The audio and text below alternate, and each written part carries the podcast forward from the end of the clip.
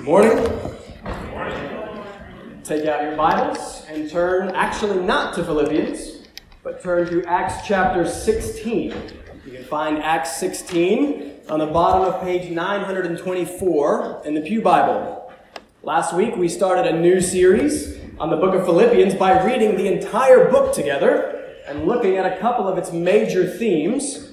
We're going to look at the big idea of gospel generated joy, and we saw that Paul talks about this joy as a circumstance independent joy, a Jesus generated joy, and a community creating joy. Those are some of the main ideas that will take us about the next six months to unpack together in great detail. Well, the plan was to start that today by looking at the first two verses of the book, but at the beginning of the week I decided to call an audible um, and, and change it up for this Sunday. We've now read all of Paul's letter to the Philippians. I thought it could be good then to look first at the context of that letter, to look at the founding of the church that Paul is writing this letter to. Well, that's what Acts 16 is about. It is about the planting of the Philippian church. So we're going to read about this church's beginning and in the hope that that will help us better understand the letter as we get into it over the next couple of months.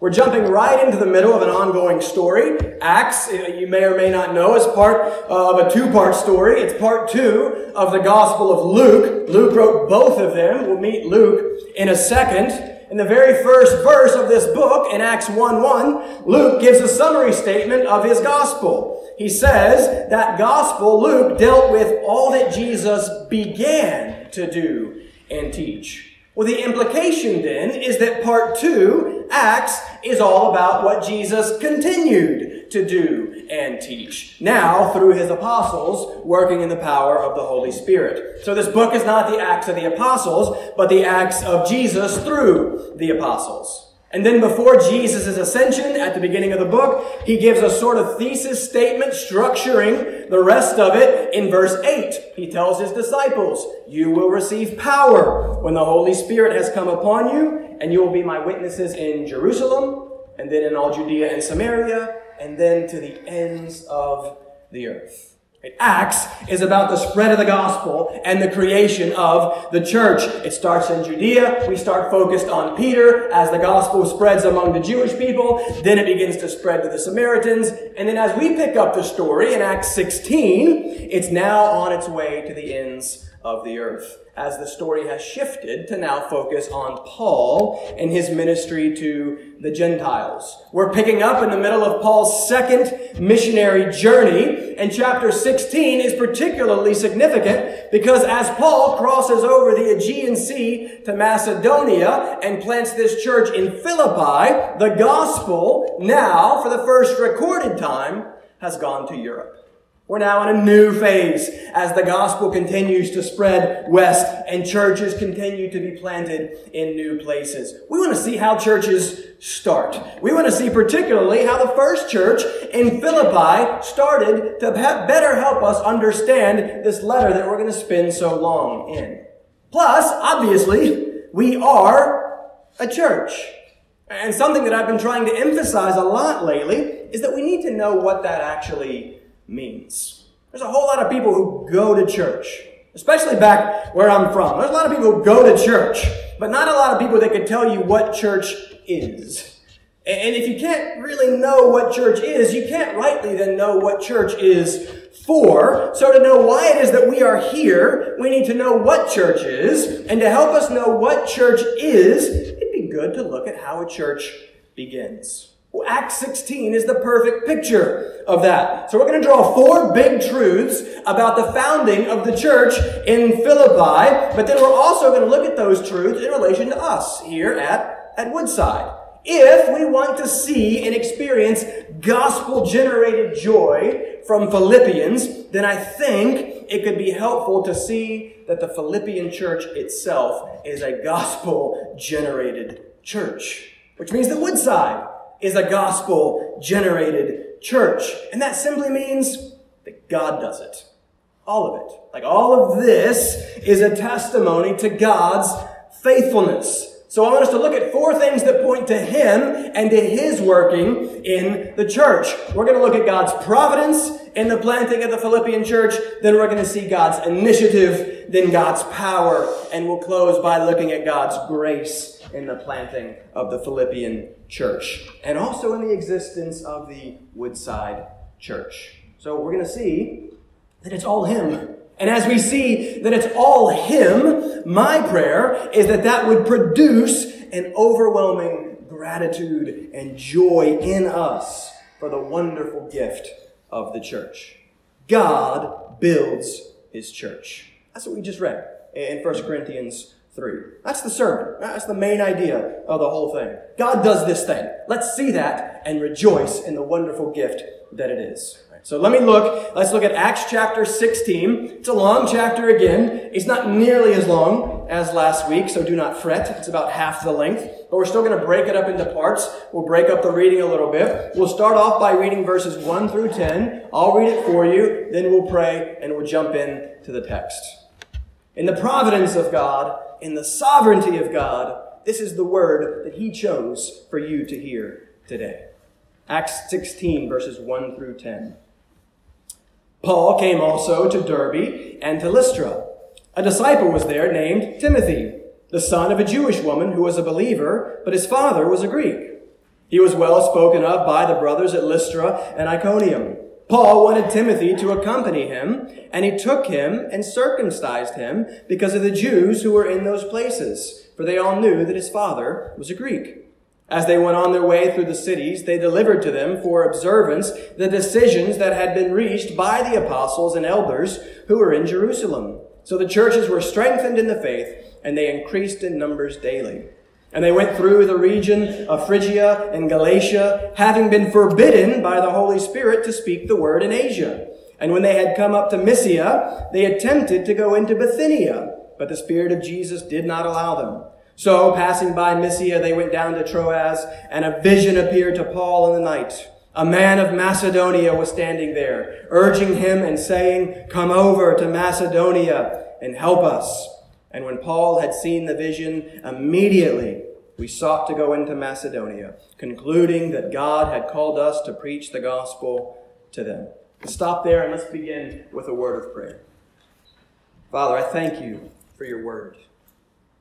Father, I thank you that it is living and active. Father, we sometimes feel dead and passive. Father, wake us up. Father, the word's not the problem. I am the problem. Uh, we are the problem. Father, we desperately need you now to come and to work and to speak through your word. Father, I desperately need you to speak and to work uh, through me. Father, not my ability, not my preparation, Father, not anything that I can do can accomplish what it is that we need accomplished here this morning, but we know that it is all of you. So, Father, I believe in the Holy Spirit. Father, I ask now that your Spirit would come and work through your word in this time to show us Christ, uh, to grow our love for him and our love for one another. Father, help me and help us. And we ask this in Jesus' name. Amen. Right, these first 10 verses are kind of the build up to the planting of the church in Philippi. In the previous chapter, in Acts 15, Paul has been in Jerusalem. The first major problem that the church faced was the question of the Gentiles. What do we do with the Gentiles? It's hard for us to comprehend how difficult it would have been for the early Jewish believers to comprehend the gospel being also for these Gentiles. So the church gathers in Acts 15 in Jerusalem to sort that out. Well, the conclusion that they reach is summarized back in verse 8. We see that God gave them, the Gentiles, the Holy Spirit, just as He did to us, the Jewish people, and He made no distinction between us and them. Verse 11, therefore we believe that we will be saved through the grace of the Lord Jesus, just as they will. Jews and Gentiles are one in Christ. There is no difference. There is no distinction. They are all saved in the exact same way by grace through faith. And so then they determine in verse 28 to, no, to lay no greater burden on the Gentiles. Right? The point is that the Gentiles don't have to become Jewish to be Christians. They don't have to be circumcised. They don't have to follow the ceremonial law. Those things have passed away. Salvation comes only by grace through faith to Jew and Gentile alike. So that happened in Jerusalem. Paul then goes north back to Antioch to carry this good news to the Gentiles there. Antioch is way north above Jerusalem, almost up into Turkey. And as we read at the beginning of chapter 16, he's now gone into Turkey, into Derbe and Lystra, which are in the middle of the southern part of Turkey. And there we meet one of the most important characters in the later period of the New Testament, because it's there that Paul picks up Timothy. But our focus is not on Timothy. It's not on Timothy's circumcision. Previous chapter, no circumcision. Chapter 16, Timothy gets circumcised. We're not going to unpack all that uh, right now. The point is that his, he is Jewish. His father was a Greek, so he wouldn't have been circumcised. Paul knows that Timothy is going to do a lot of ministry to Jewish people. He knows that fact would be a stumbling block to those Jewish people. So Timothy is circumcised, not because he has to be, but because he chooses to be for the sake of the gospel. And so they continue traveling uh, to the churches, strengthening them and delivering the good news. Verse 6. Look at verse 6. They're now going further north. We're up now into central Turkey, Phrygia, and Galatia. And then notice the end. They want to turn west. That would be your direction from here, I guess. West, toward the coast. They want to go into Asia. Again, not Asia as we would use the term today, but Asia as it was used back then in the sense of Western Turkey. Why does Paul want to go to Western Turkey? Probably because that's where Ephesus is. But look at what happens. Here's the beginning of our first point. The Holy Spirit does not allow Paul to do what Paul wants to do. Paul's got a plan. God has a different plan. Paul will get to Ephesus, but not yet. And so they continue going further north through Turkey, now bearing a little bit northwest into Mysia. And then again, notice verse 7. They want to go into Bithynia. Bithynia is a hard right toward the east. Why does Paul want to go there? Probably because that's where Chalcedon and Byzantium are, two super important cities. But what happens? Into verse 7, the Spirit again doesn't allow Paul to do what Paul wants to do. So in verse 8, they end up further west in Troas, which is basically Troy, right, just a few miles away from the ruins of Troy. Why Troas? Well, now they're on the coast of the Aegean Sea. Why Troas? Because of verse 9. Look at verse 9. And a vision appeared to Paul in the night. A man of Macedonia was standing there, urging him and saying, Come over to Macedonia and help us. That's why we are now in Troas.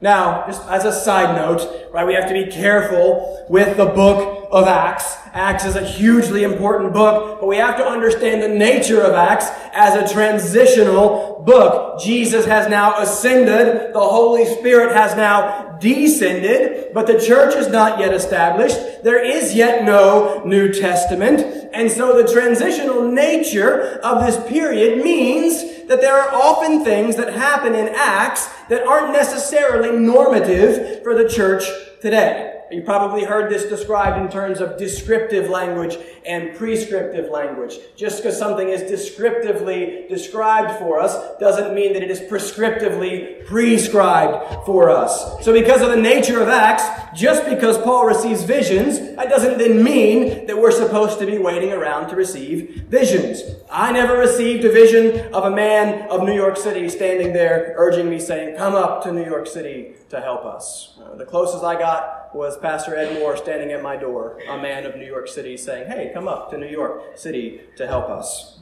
So now that we have the Word, a supernatural and living and sufficient Word. Now that we have the church, both as the means through which God speaks and works in the world, we're no longer looking for things like this. Look to the Word. But Paul does receive this vision, and then notice his response in verse 10. Immediately, he sought to go to Macedonia. God calls, Paul responds, God commands, Paul obeys. And then notice one other thing about verse 10. It isn't actually he sought to go into Macedonia. What's it say? It says we sought to go into Macedonia. That's the first we in the book of Acts. That's the first first person plural. Not he, but we. So why also does God direct all these things to Troas? Because it appears that it's in Troas that Paul picks up Luke. Right? The author and the narrator of our story is now with Paul. He's no longer just reporting what Paul had done, he's reporting what he himself has done with Paul. Luke is on the scene. We go into Macedonia. The gospel is now crossing over into European soil for the first time. So all of that running through those first 10 verses is just to get us to our first point, which is the providence of God in the planting of the church in Philippi. What is that word? What is the providence of God? Well, at the very heart of Reformed theology is a robust idea of the absolute sovereignty of God. What is sovereignty? Sovereignty is a function of kings. When we say that God is sovereign, we mean that He is the king over all things. And that means that He rules and He reigns over all things. That means that we confess that God always does what He pleases. When we say that God is sovereign, we mean that God plans and He ordains all things. We mean that God decrees all things. Right, so I've quoted you a number of times. We like to use uh, the Westminster Shorter Catechism. It's just brilliant and short and succinct. Our girls have been working on it some. Uh, question seven, it's just a kind of a summary of belief and question and answer to help you memorize things. Question seven says, if the sovereignty of God is about Him decreeing all things, Question 7 says, What are the decrees of God? The decrees of God are His eternal plan based on the purpose of His will, by which, for His own glory, He has foreordained everything that happens. Right? So we're saying that God decrees, God plans, God ordains everything that happens ahead of time. But how does He then carry out? How does He execute that plan? How does God actually work? The very next question of the Catechism tells us. Next question, 8. How does God carry out His decree? God carries out His decrees in creation and providence. That's how God works. We understand creation. What's providence? Well, question 11 says, What is God's providence? God's providence is His completely holy, wise, and powerful, preserving and governing every creature and every action.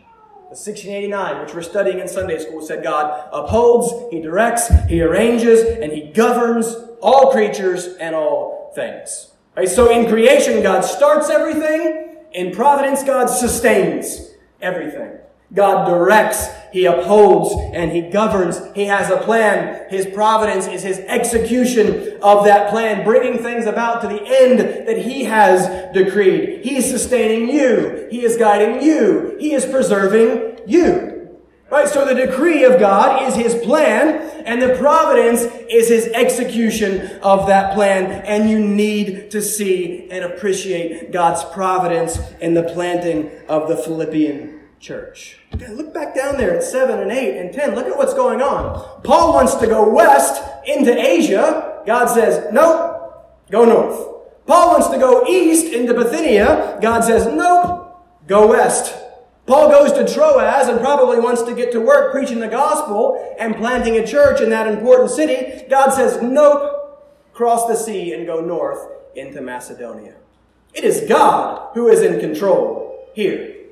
And now listen, most every Christian pays lip service to the idea that God is in control, but many don't really mean it. But here we see just how can in control he is. He is ordaining and he is constraining. Paul cannot do what Paul wants to do.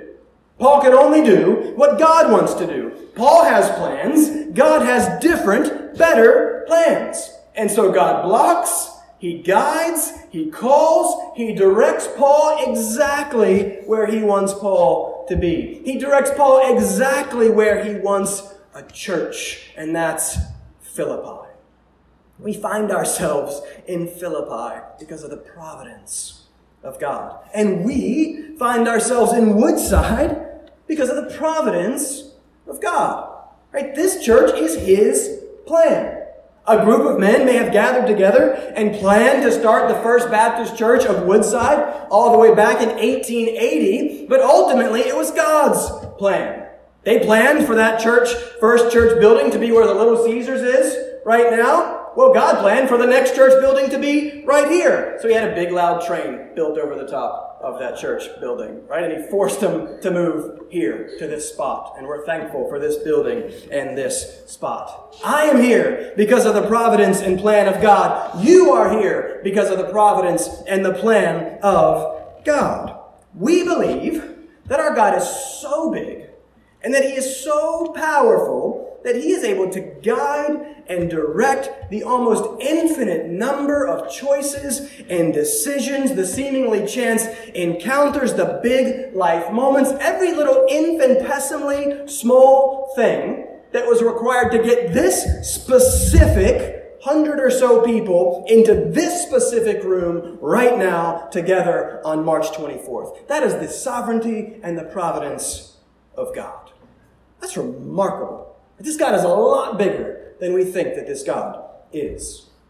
And listen, brothers and sisters, you personally need to see and appreciate God's providence if you are going to make it in the Christian life. Because guess what? Why is it that you are facing the particular thing that you are facing right now in your life? It's because God has specifically ordained that you would be facing that particular thing right now no matter how difficult it may be. He is in control. But don't forget this as well. He's also good. So, if you are in Christ, whatever it is that you are facing right now that seems really, really bad, here's what you must remember God can and will bring really, really good out of whatever that bad thing is. So that bad thing is happening. So you can either face it alone, confused, angry at God, or you can face it with God, with His people, still hurting, still sometimes confused, but confident and resting in the fact that God is good and God is in control.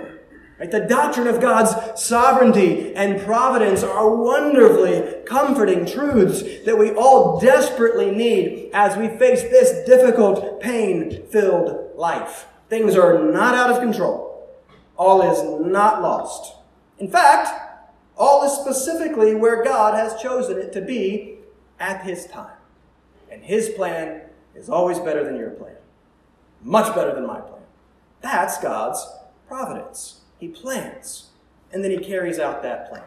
And it's God's providence that God was going to specifically direct Paul in very specific ways to get him to Philippi at that point in time and to plant a church in that city. And it is God's providence that there was a church planted here in Woodside. He wanted this, and so he did it.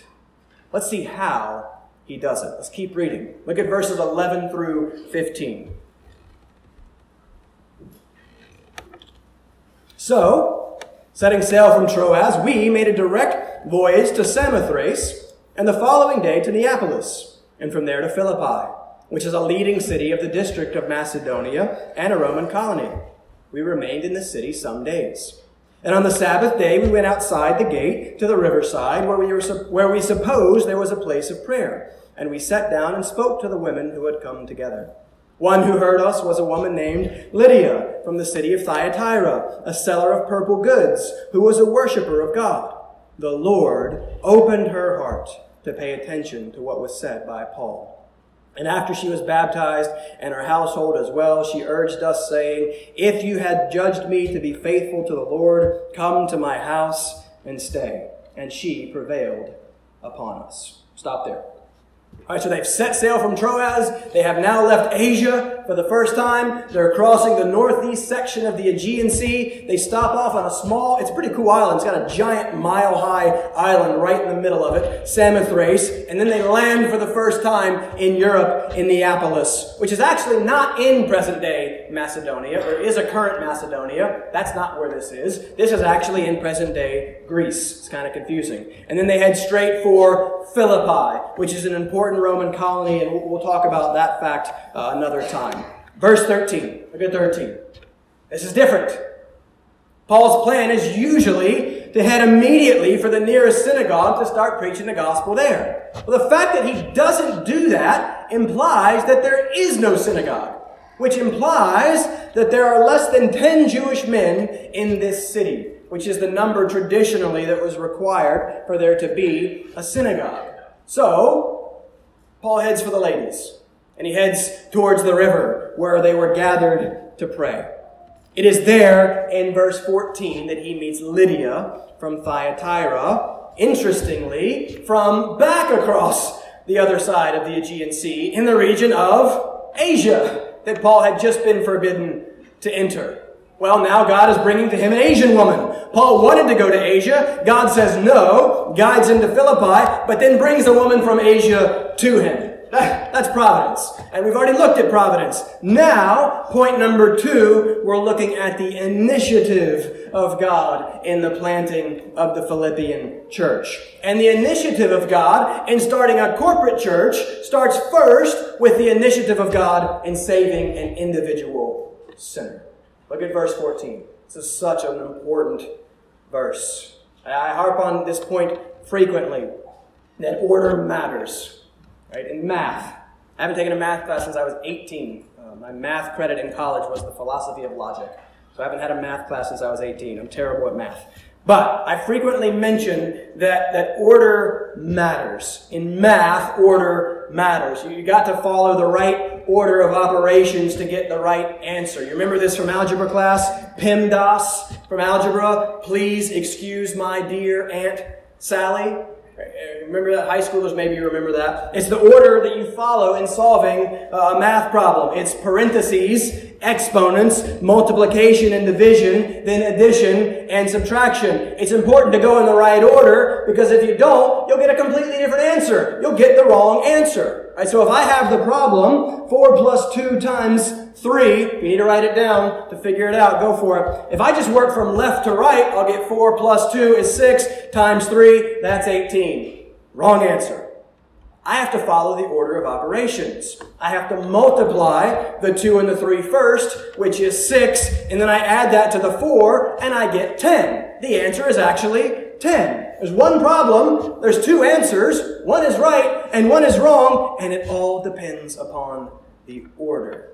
Something as seemingly innocent as going in the wrong order ends up with a completely different and wrong answer. And listen, here's the point.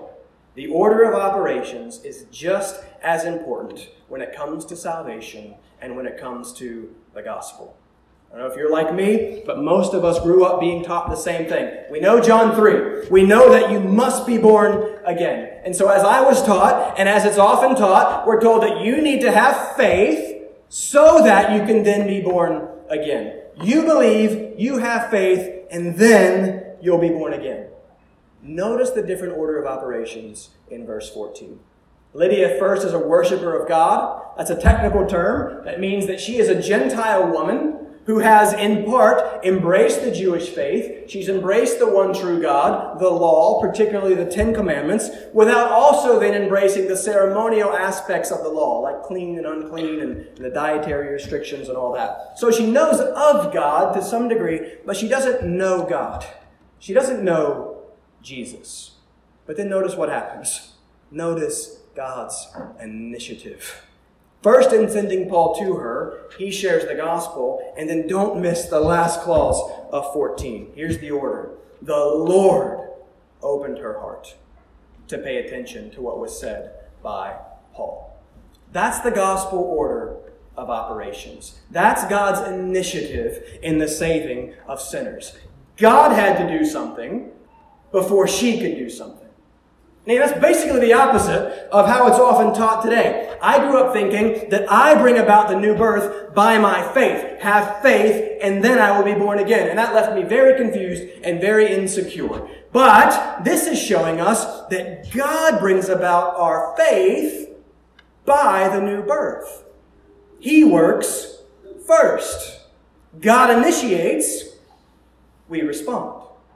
And I've shared before how life and theology changing it was when I heard Dr. R.C. Sproul teach on this about 12 years ago and explain this important idea. Simply that regeneration precedes faith. That just blew my mind and it was paradigm changing. Regeneration precedes faith. The gospel order is that God brings our dead hearts back to life. We are born again, and then we believe. It's the same thing in 1 John 5 1. Everyone who believes that Jesus is the Christ, grammar is important, has been born of God. You see that? It doesn't say everyone who believes in Jesus is or will be born of God. It says they already have been born of God. Right? Being born of God comes first, faith follows. Your faith is not the cause of your new birth. Your faith is the evidence of your new birth, which is a gracious gift of God. And that changes everything. Order matters. God opens Lydia's heart, and then she believes. That's grace. Anything that flips that order, anything that puts what we do first, even if you try and call it faith, makes whatever that thing is a work. But that can't be. This is complete, that's completely contradictory to the gospel, for it is by grace you have been saved through faith, and what? And this is not your own doing. It is the gift of God. It is God's gracious initiative that saves sinners. And again, as long as you get the order wrong, you are never going to completely rest in and delight in the wonderfully free and full gift of the salvation of God. For so many years of my life, my struggle with assurance was a result of my bad theology, was a result of my not understanding this fact that it is God who has saved me, fully and finally, period. It's not dependent upon me, it's dependent upon Christ. As long as you continue to think that your will or your choice or you're taking the first step toward God played the decisive role in your new birth, you'll never fully appreciate His grace. And you'll continue also, like I did, to struggle with joy and to struggle with assurance. But the good news is, is that it's all His work. It starts with his initiative. And since it starts with him and is dependent upon him, we just sang it. Therefore, we have confidence that he will hold me fast. Not that I will hold him fast. I'm weak. I fail every day. I'm miserable. But he will hold me fast. That's my confidence, and that's my hope. If he begins it and he ends it, I have confidence that he will see me all the way through to the end. So you need to see and savor the gracious initiative of our gracious God. He takes the initiative in saving individual sinners. And then he takes the initiative in uniting those individual sinners into a church. And so in verse 15, Lydia is baptized. I was my brother was coming to preach in a few weeks, and I was going to ask him to preach on this chapter, but then I realized he's Presbyterian, so I couldn't do that. Um, because here's the passage that says, oh, look, infant baptism. No, it doesn't say that. Uh, it doesn't say that at all. Uh, it says her household was baptized. Right? We have to assume uh, that there are babies there or something to make that argument. It's an argument uh, from silence. I love my brother. He's going to come preach. We just disagree uh, about this thing. But apparently, Others in her household believed because they too were baptized. And every single baptism in Scripture follows faith. So her household believes as well. And then she invites Paul and his companions to come and stay with her. Uh, she's a, probably a, a, wealthy woman with a big house. Um, and so this home is probably, possibly at least, the first meeting place of the church in Philippi. And God has now taken the initiative to plant that church himself. So we have the seeds of this new church. Let's keep reading. Time is our enemy. Uh, verses 16 through 24. As we were going to the place of prayer, we were met by a slave girl who had a spirit of divination and brought her owners much gain by fortune telling. She followed Paul and us, crying out, These men are servants of the Most High God, who proclaim to you the way of salvation. And this she kept doing for many days. Paul, having becoming greatly annoyed, turned and said to the Spirit, I command you in the name of Jesus Christ to come out of her. And it came out that very hour. But when, the, when her owners saw that their hope of gain was gone, they seized Paul and Silas and dragged them into the marketplace before the rulers. And when they had brought them to the magistrates, they said, These men are Jews and they are disturbing our city. They advocate customs that are not lawful for us as Romans to accept or practice. The crowd then joined in attacking them, and the magistrates tore the garments off them and gave orders to beat them with rods. And when they had inflicted many blows upon them, they threw them into prison, ordering the jailer to keep them safely. Having received this order, he put them into the inner prison and fastened their feet in the stocks. I'll stop there. Point number three the power of God in planting the church in Philippi. Paul has developed a bit of a following. Not the kind of following he was hoping to develop. Uh, for many days, there is a slave girl following him around, and not just any slave girl, a slave girl who had a spirit of divination. Here's what makes Bible translation interesting. Right? We're reading an English translation of the Greek. Remember, the Bible's written in Greek. You just got a translation of it. Right? So the question is always, how do we translate some of these parts? Well, literally, there you see that word divination. Well, literally, the word is python, like the snake. Right? She had a spirit of python. So you have to decide, how do I translate this to help English readers understand what's going on? What in the world is the spirit of python? Well, we think snake. Well, in Greek mythology, it was more kind of like a, a dragon. Python was the protector of Delphi.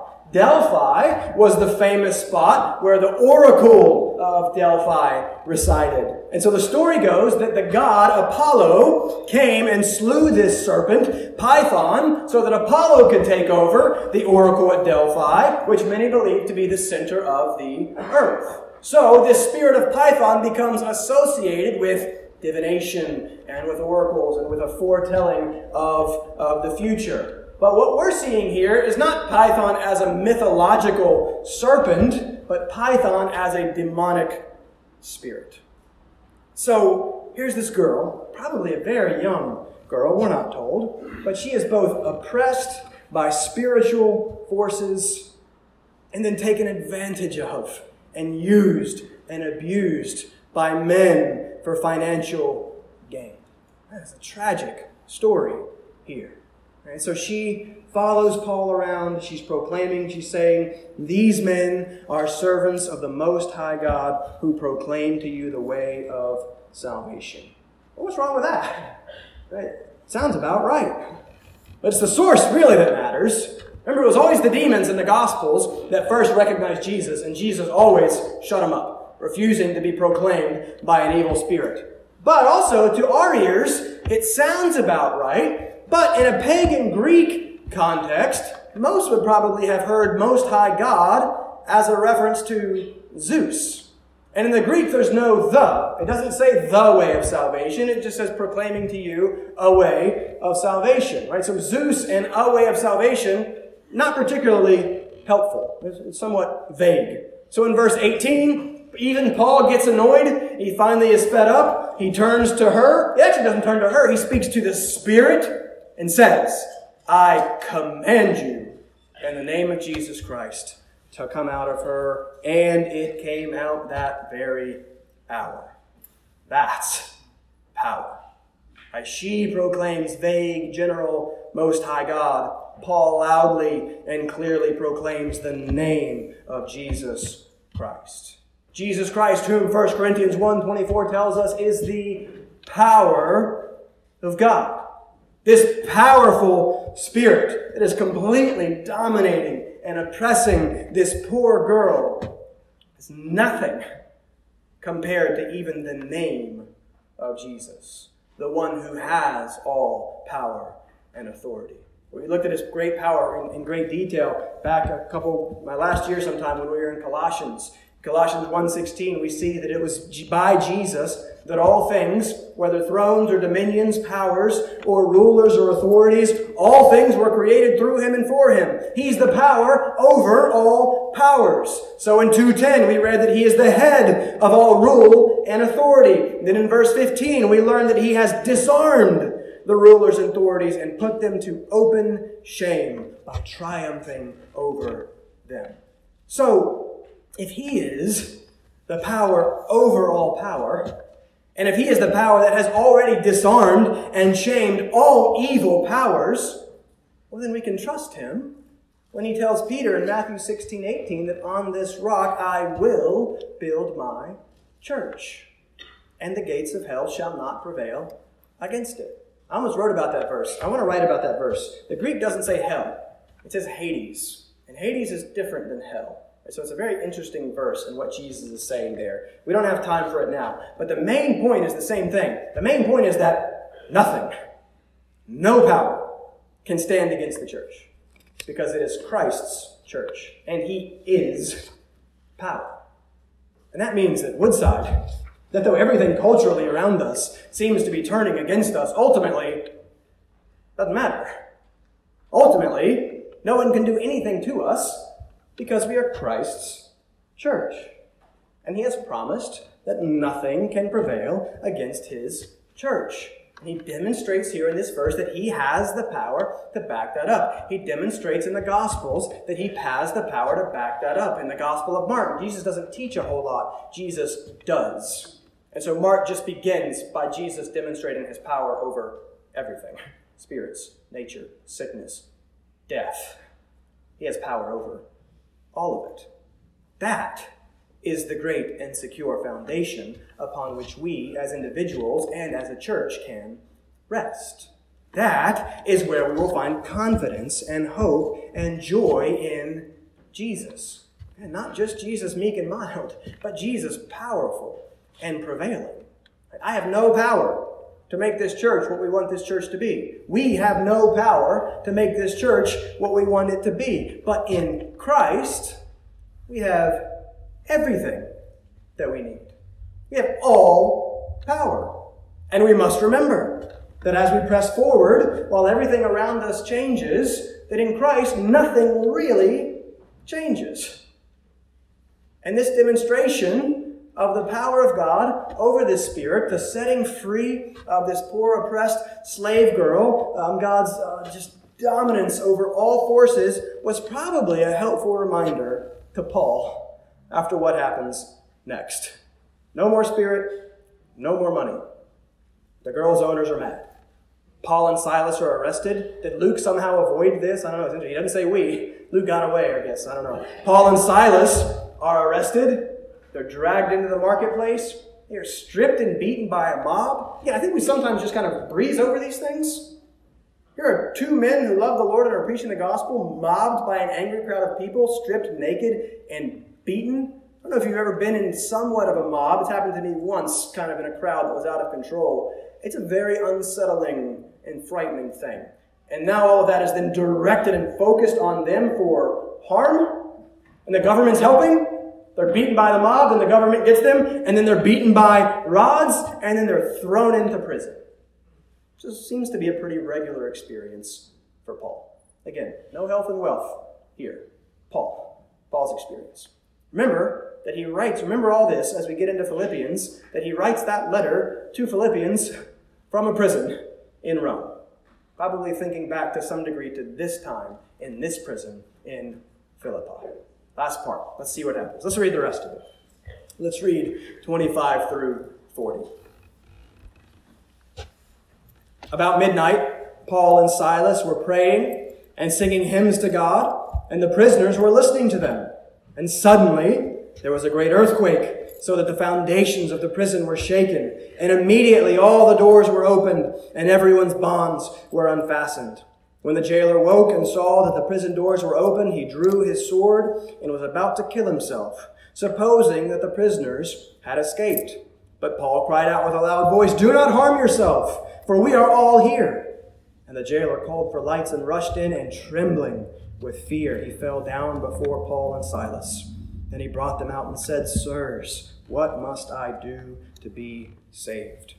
And they said, Believe in the Lord Jesus Christ and you will be saved, you and your household. And they spoke the word of the Lord to him and to all who were in his house. And he took them the same hour of the night and washed their wounds, and he was baptized at once, he and all his family. Then he brought them up into his house and set food before them, and he rejoiced, along with his entire household, that he had believed in God. But when it was day, the magistrates sent the police, saying, Let those men go. And the jailer reported these words to Paul, saying, The magistrates have sent to let you go, therefore come out now and go in peace. But Paul said to them, They have beaten us publicly, uncondemned, men who are Roman citizens, and have thrown us into prison. And do they now throw us out secretly? No. Let them come themselves and take us out. The police reported these words to the magistrates, and they were afraid when they heard that they were Roman citizens. So they came and apologized to them, and they took them out and asked them to leave the city. So they went out of the prison and visited Lydia, and when they had seen the brothers, they encouraged them and departed. The end of Paul's stay in Philippi. And now we, need multiple sermons to do even just this last part justice. Right? We're, we're flying through and skipping all kinds of stuff. I just want to highlight kind of one main thing as we close. Point number four is the grace of God in the planting of the Philippian church. It's a strange scene. Why are Paul and Silas singing at midnight? In part it's because they can't sleep, right? right? Their feet have been fastened in stocks. We think of like Looney Tunes, where there's like the ball and then the chain, and they're kind of walking around and doing their thing, but there's the ball and the chain. No, it's not like that. These things were brutal, right? The Romans were masters of torture. Often each foot wasn't locked into like a regular standing or seated position, but was contorted. You can't see my feet. I don't know what I'm doing. You they were contorted in some sort of weird, different position so that you couldn't get comfortable and then stuck in that position, unable to move. After a while, those muscles would then lock up and the pain would be unbearable and sleep would be impossible. So they say. I, I, I don't have any frame of reference for this. But we're doing Philippians in part for my own sake, because I want to understand this. We need to remember this as we work through Philippians, as we studied gospel generated joy.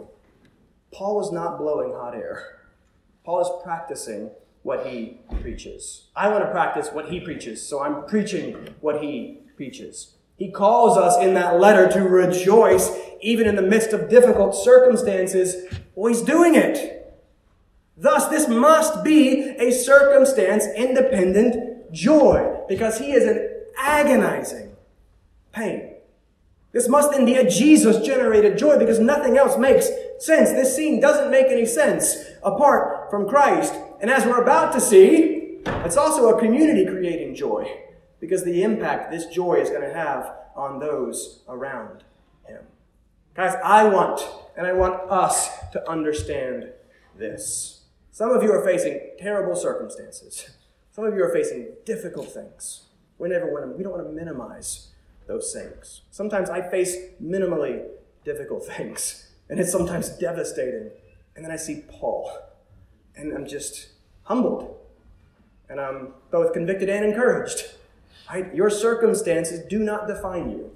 Right? Your circumstances do not determine your relationship with the Lord. What we desperately need God to do through the book of Philippians is to take my eyes and your eyes off of your immediate circumstances, whatever those may be, and put them on Him and on your ultimate and eternal circumstances. That's the only way any of this makes sense. Paul is in misery, singing psalms and hymns in praise God. And so then God demonstrates again his great power. He sends a very unique earthquake that opens the doors and the chains of the prison. Verse 27, the jailer sees the open doors. I'm in prison and the door's open. I'm out, right? I'm, I'm going. So the jailer assumes the worst, prepares to kill himself because that's what would have happened to him anyways if he loses these prisoners. Paul stops him, cries out, everyone's still here. Again, not just Paul and Silas, but the other prisoners as well. Why? Probably because they've been listening to Paul and Silas, so everyone sticks and stays. He hasn't lost the prisoners. And then in verse 30, we'll close with this. The jailer, obviously shaken, having witnessed something supernatural, having his life spared, uh, falls down and cries out, Sirs, what must I do to be saved? That's the question. And that's, listen, that's the only question. He is rightly concerned about the one thing that matters. Are you concerned about the one thing that matters? Is the question of your salvation the most important question? And do you know the answer to that most important question? Because it's not a secret. Verse 31 is the answer. Believe in the Lord Jesus, and you will be saved. Oh, yeah. That's it. It's so simple. It's so wonderful. It's so unexpected. That's the summary imperative of the whole New Testament right there. What must I do? Only believe. Why? How can something so seemingly simple be the answer to the ultimate question? Again, not because of the faith itself. Everyone has faith in something. You have faith in something. It's not the faith that matters, it's the object of that faith that matters. It's the Lord Jesus part that matters. You don't save yourself with your faith, He saves you. And that's given to you through your faith. And remember that grace is God, Jesus is power. Remember, we talked about this back when we talked about the Reformation. Right? Grace is not a power. Ultimately, grace is a person. Right, we've already seen that Jesus is the power of God. He's also the grace of God. Jesus is God's unmerited, unearned, undeserved, unsought favor to us. He is the message of the whole Bible. We sin. That's our part. God saves. That's his part. And he does it through Jesus. We sin. That sin is a rejection of God. That sin separates us from God. That sin deserves death. The gospel is the wonderful news that God sent his son Jesus to become a man, to take our place, to take our death, to rise again, and in so doing, to buy us back, to redeem us, to reconcile us, and to return us to God. So the gospel is not about you. It's not at all about what you must do to be saved. The gospel is about God and what God has done in Christ to save you. He works. We rest. He pays it all. We are called simply to believe it all. Believe in the Lord Jesus Christ, and you will be saved. That's grace. God gives us he gives this Roman jailer, probably responsible for the torture and brutality and all kinds of terrible things, he gives this man grace. He gives him what he does not deserve. You may not be a Roman jailer, but you don't deserve it either. And yet, he gives us his very son. And in so doing, he gives us life and relationship with him. What a gift! And it is that gift, that grace, that is the foundation of the church. It is only God's grace that plants the church in Philippi, and it is only God's grace that plants the church in Woodside. It is only God's grace that sustains the church in Philippi, and it is only God's grace that sustains the church in Woodside. God plants and He preserves. He starts and He sustains. It is His providence, His initiative, his power and His grace that does all of it. And it's God who gives the growth. 1 Corinthians 3. It is God who builds His church.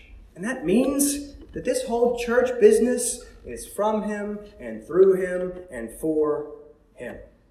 It's His church, which then means that we are wonderfully blessed and privileged that we get to be a part of it. It's His, and He includes us.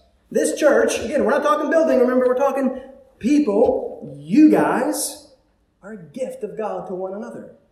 You're a gift of God uh, to me. Salvation, my wife, my kids, you guys would be kind of next on the list there of God's greatest gifts to me in my life. I'd like a national championship in a couple weeks, um, but you guys are a lot better than that. The church is a gift. Look at what God has done in bringing this strange group of people together. If you can see the wonderful blessing of the church, and if you can then see that it's all from Him for His glory and for your good, that will go a long way in producing the gospel generated joy that we're going to study in Philippians. Guys, it is in the context of the church that this joy flourishes. And that church is a wonderful gift to us of God's wonderful grace. Let's close by thanking Him uh, with a word of prayer.